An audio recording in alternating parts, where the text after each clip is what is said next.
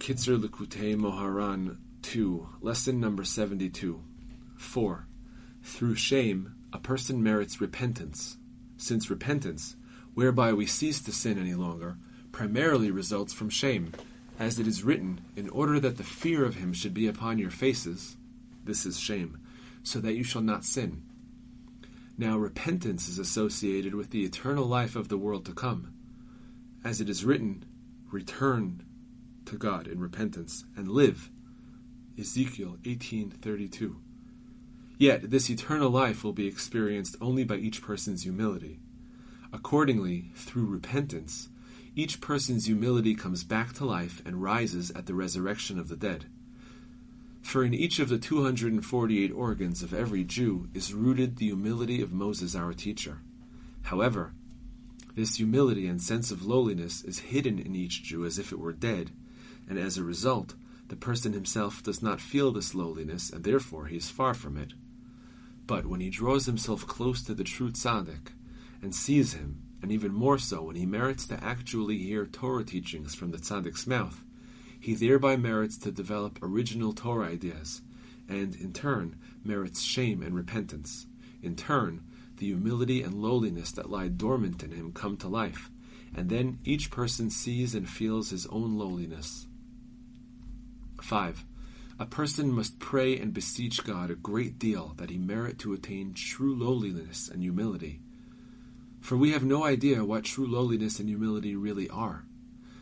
The ultimate goal is certainly not to be downcast and sluggish, what people call a shlemazalnik, a hapless individual. For humility is the vital life force of a person's every limb, and it constitutes the whole delight of the world to come. Certainly, it could not possibly be that the ultimate goal of the world to come is to be downcast and sluggish or the like, God forbid. Therefore, a person must just beseech God that he should help him to merit the true humility and sense of lowliness that is the essence of the life and delight of the world to come.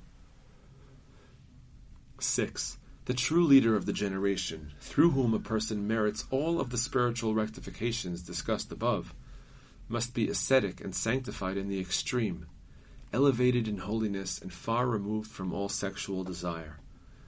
Then he is fitting to be a leader of the Jewish people. By his gaze alone, when he looks at the Jewish people, their minds thereby glimmer. They are apportioned the greatness that befits them, and they merit original Torah insights, shame, repentance, and the lowliness which is an aspect of the eternal life of the world to come.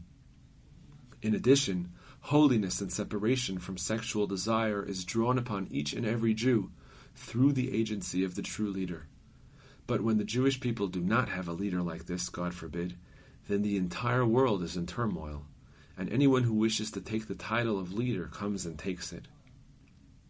7.